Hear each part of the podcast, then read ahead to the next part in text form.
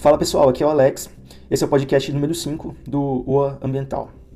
É, o tema hoje, ele conta com a poluição sonora, né, nos ambientes urbanos, em geral. É, ruído é considerado a terceira maior causa de poluição ambiental. A partir de mil novecentos e oitenta e oito ficou estabelecido é, um instrumento de gestão específico para ruídos. Conceitualmente, poluição sonora é o conjunto de todos os ruídos provenientes de uma ou mais fontes sonoras, manifestadas ao mesmo tempo em alguns ambientes. A audição, ela é um dos principais canais da informação do ser humano. É o sentido através do qual a linguagem verbal é adquirida num processo que envolve pensamento, memória e raciocínio. Do ponto de vista social, o ouvido é o nosso sentido mais importante. A linguagem, é, sistema mais usual de comunicação do homem, depende da nossa capacidade de perceber, é, aliás, de percepção, né, dos sons especiais transmitidos aos ouvidos. Para ter ideia, a criança, inicialmente, ouve uma confusão de ruídos e, aos poucos, o processo auditivo vai amadurecendo e a criança é, passa a adquirir habilidades auditivas fundamentais no desenvolvimento da linguagem, na aprendizagem é, para fala e leitura e escrita também. Já na antiguidade, é, iniciou é, é, práticas né, de gestão ambiental em locais, né, em determinados locais, para combater ruído. Os problemas com a poluição sonora remontam a setecentos e vinte antes de Cristo, onde os habitantes de Sibaris, uma civilização grega é, na Itália, instituíram um sistema de zoneamento urbano, afastando a zona industrial da residencial. É, o imperador na época, o Plínio, é, há seiscentos e vinte anos antes de Cristo, estabeleceu a primeira relação entre surdez e exposição de ruído, onde ele detectou que as pessoas próximas às cataratas do rio Nilo ficavam ensurdecidas. No século primeiro antes de Cristo, é, Júlio César proibiu a circulação de carroças à noite pelas ruas de Roma. E em mil oitocentos e trinta, Fosbrook cita, é, cita a surdez do ferreiro, né? E essa, esse termo, né, pela primeira vez que tem registro, foi, foi promulgada por ele aí. E surge surdez como doença profissional, né, entre os ferreiros ali naquela época. É, já em mil oitocentos e noventa e cinco, Maljutin fez a relação entre surdez e ambiente ruidoso, com o tempo de exposição, né? Com longos tempos de exposição. Bom, esses ruídos gerados pelas pessoas representam aí uma ameaça para elas mesmas e atinge até mesmo a fauna, em casos de rodovias, por exemplo. Muitas estradas possuem, é, dos dois lados ali, né, florestas, e as espécies ali sofrem perturbação com os ruídos gerados por veículos de diversos portes. É, tanto para o ser humano quanto para outras espécies de animais, a exposição à poluição sonora provoca reações negativas no organismo, como liberação de hormônios em excesso na corrente sanguínea pelas glândulas suprarrenais. No caso, a gente está falando da adrenalina, né, que aumenta a pressão arterial e provoca estado de alerta e fuga no cérebro, impendi, é, impedindo concentração e relaxamento. Há estudos também mostrando a elevação de açúcar e colesterol no sangue em decorrência da exposição à poluição sonora, já que o hormônio da adrenalina ele consome muita energia no corpo e então o organismo ele pede esse açúcar. Mas o próprio organismo não sabe mandar a quantidade adequada, meio que envia em excesso, né? Agora imagina uma cidade, ou melhor, uma metrópole como São Paulo, repleta de pessoas assim, né, nessa condição. Que tipo de ambiente você definiria que São Paulo seja, né? E pegando como exemplo é, cidades grandes, comportando é, habitantes na casa dos milhares, mas também sem querer afirmar que cidades menores estejam livres dos ruídos sonoros, né? É, é, daria para pensar na qualidade do, do sono dessas pessoas, né? O sono interrompido é, desestabiliza o funcionamento do organismo de pessoas em ambientes assim. E essas, quando acordam e vão realizar suas atividades cotidianas, É, vão fazer isso com um comportamento inclinado para o estresse, né? É, com relacionamentos aí comprometidos, gerando mais estresse, que gera é, muitas vezes a necessidade de contratar advogados, né? É daí que pode surgir situações de assédio, é, danos morais e crimes graves. É, voltando a falar do ambiente das cidades, principalmente as grandes capitais, capitais costumam ser, é, ter né, sua construção iniciada há um longo período já, onde não era priorizado o planejamento, né? Na real, essas questões de promover a, a documentação de planos, diretores municipais, é algo relativamente novo no Brasil, que então não impediu como deveria é, proceder o crescimento de determinadas cidades de maneira desordenada. Pois sim, a total diferença entre aplicar conceitos de crescimento e desenvolvimento nas cidades, porque há a diferença entre crescimento populacional dentro de um delimitado espaço geográfico e existe o desenvolvimento de I D H. Infelizmente, isso não costuma ocorrer junto, né? Como, por exemplo, novamente, a Grande São Paulo. E não é como a cidade de Tóquio, por exemplo, com muitas pessoas adensadas por metro quadrado, porém com um grande nível de hum, sincronia, né? Digamos assim. O crescimento está baseado muitas vezes no número de pessoas adensadas em determinado espaço geográfico. Já falei, né? Então isso pode significar que é, vamos encontrar favelas consolidadas dentro da cidade, é, com níveis de infraestrutura básica muito diferentes, tipo saneamento básico, é, iluminação e poluição sonora, né? A gente pode interpretar os sorteios entre rixas de facções de favelas como poluição sonora. As pessoas, quando ouvem uma ação dessa, elas ficam estressadas, né? Pelo menos uma pessoa normal. É, apresentando os sintomas no organismo que eu descrevi anteriormente. Agora, uma cidade organizada, ela pode ser desenvolvida em setores, zonas industriais, residenciais, comerciais, etcétera.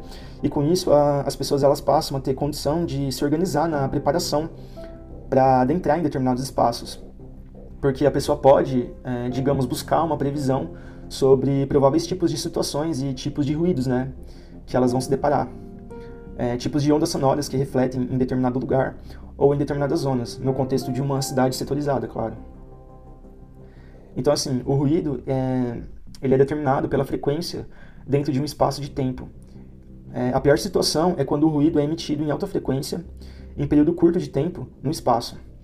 Isso ocasiona uma dissonância que não pode ser interpretada pelo cérebro, porque muitas vezes não é um som, é, não apresenta é, adequadamente as propriedades do som, né? Como reflexão, refração, transmissão, absorção, ressonância e transmissão. É, os decibéis, para ter ideia, eles podem causar um efeito físico por conta da pressão, né? Que são capazes de produzir, gerando deslocamento de ar. Então, o trânsito, por exemplo, ele produz poluição sonora, né? Inclusive, nesse caso, está relacionado com doenças cardíacas, né? Pessoas que lidam com poluição sonora por estarem inseridas intensamente no trânsito têm chances grandes de sofrer ataques cardíacos. É, fábricas também não apenas pela, pela situação em si, né, de muitos veículos funcionando simultaneamente, ou maquinário sendo utilizado, mas esses veículos e máquinas, por exemplo, na maioria das vezes são projetados sem interesse em utilizar tecnologias para que emitam decibéis baixos, né, abaixo do considerado permitido. Talvez o modelo toyotista de produção é, justifique isso. É, apesar de haver é, regulamentação legisla- é, legislativa para a emissão de ruído, como exemplo a resolução CONAMA número oito de noventa e três, que fala sobre a compatibilização na emissão de gases de escapamento com ruído sonoro. Também a gente tem aí a, a número vinte de noventa e quatro, instituindo um selo chamado selo ruído como forma de indicar o nível de potência sonora medido em decibéis. É, em dispositivos eletrodomésticos. É, o decreto número oito mil oitocentos e trinta e cinco um de oitenta e três, que dispõe sobre o plano básico e específico de zoneamento de ruído, é, ter também essa, esse assunto, né, dos ruídos como temas em conferências, em grandes conferências, né, como, por exemplo, a Pan-Americana, né, sobre saúde e ambiente no desenvolvimento humano, e a comissão chamada de Nosso Futuro Comum, né, que aconteceu no Rio de Janeiro, no ano de noventa e dois. E o modelo toyotista de produção acaba se sobressaindo, né? O toyotismo ele é um processo de produção de bens e serviços que visa propositalmente a degradação precoce de produtos, ou seja, a qualidade é inferior, ou seja, o ruído está presente. Aqui no Brasil, o projeto de lei número cinco mil e cem de dois mil e dezenove, É, que se for aprovado e sancionado no Senado Federal, vai limitar a propagação sonora que chega até o ambiente externo, né? É, eu entendo como esse ambiente externo, tipo as ruas, né, por exemplo, e no máximo oitenta e cinco decibéis na zona industrial, oitenta decibéis na zona comercial e setenta e cinco decibéis próximo a residências. À noite, entre dez da noite e seis da manhã, a ideia é que se reduza o limite para dez decibéis. Mas essa proposta prevista no projeto de lei são para cidades já zoneadas, né? Acredito que há cidades precisando de zoneamento aqui no Brasil, tipo a maioria mesmo. é, uma setorização mais delineada, né? Já que a gente está falando de um país subdesenvolvido, onde a maioria das cidades são subdesenvolvidas também, óbvio, em sua estrutura e na sua dinâmica populacional. Bom, e para concluir, é, segundo Moraes Júnior e Alves Marinho da Silva, a questão ambiental ela tem ganhado espaço nas discussões públicas após o reconhecimento de que não há superioridade do ser humano no meio ambiente.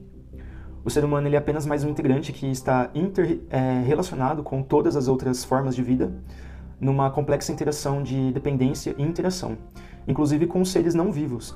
É, mas cabe ao ser humano buscar instrumentos que possibilite a efetiva proteção e conservação das condições de vida em nosso planeta, objetivando proteger o meio ambiente ecologicamente equilibrado e, além disso, melhorar a qualidade de vida desta e das futuras gerações. Por certo que não há intervenção humana sem é, impacto na natureza. Toda e qualquer ação do ser humano provoca é, implicações no sistema vivo planetário e deve ser avaliada de forma a reduzir seus impactos e preservar as, as mínimas condições que possibilitem a manutenção de toda forma de vida. Nesse processo de busca da sobrevivência, da manutenção do equilíbrio ecológico, está a preservação da qualidade ambiental que é afetada pela emissão de ruídos, com prejuízos para a tranquilidade, a saúde e a vida planetária, tendo reflexos imediatos no cotidiano das pessoas. Segundo a O M S, né, a poluição sonora é um dos maiores problemas ambientais da atualidade, afetando um grande número de pessoas e é mais sentida nos centros urbanos, devido à concentração humana nesses ambientes. É, vários são os desafios a serem enfrentados, mas a assunção do problema remete à busca de soluções e alternativas para construir um ambiente mais saudável e propulsor do desenvolvimento ambiental equilibrado. Reconhecer que a poluição sonora é um problema público já é, uma, já é um grande caminho, né? Mas é necessário também que esse problema conste como prioridade na agenda pública. Devemos ir além. Não adianta somente reconhecer o direito à qualidade de vida ambiental.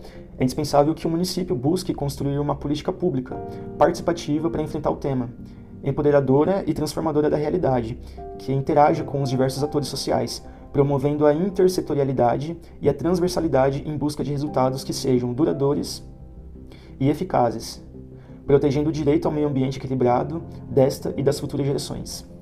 Bom, pessoal, esse foi mais um podcast O A e a gente vai continuar aí nos próximos podcasts falando a respeito da, da questão ambiental aí, claro, e correlacionando com outros assuntos, né?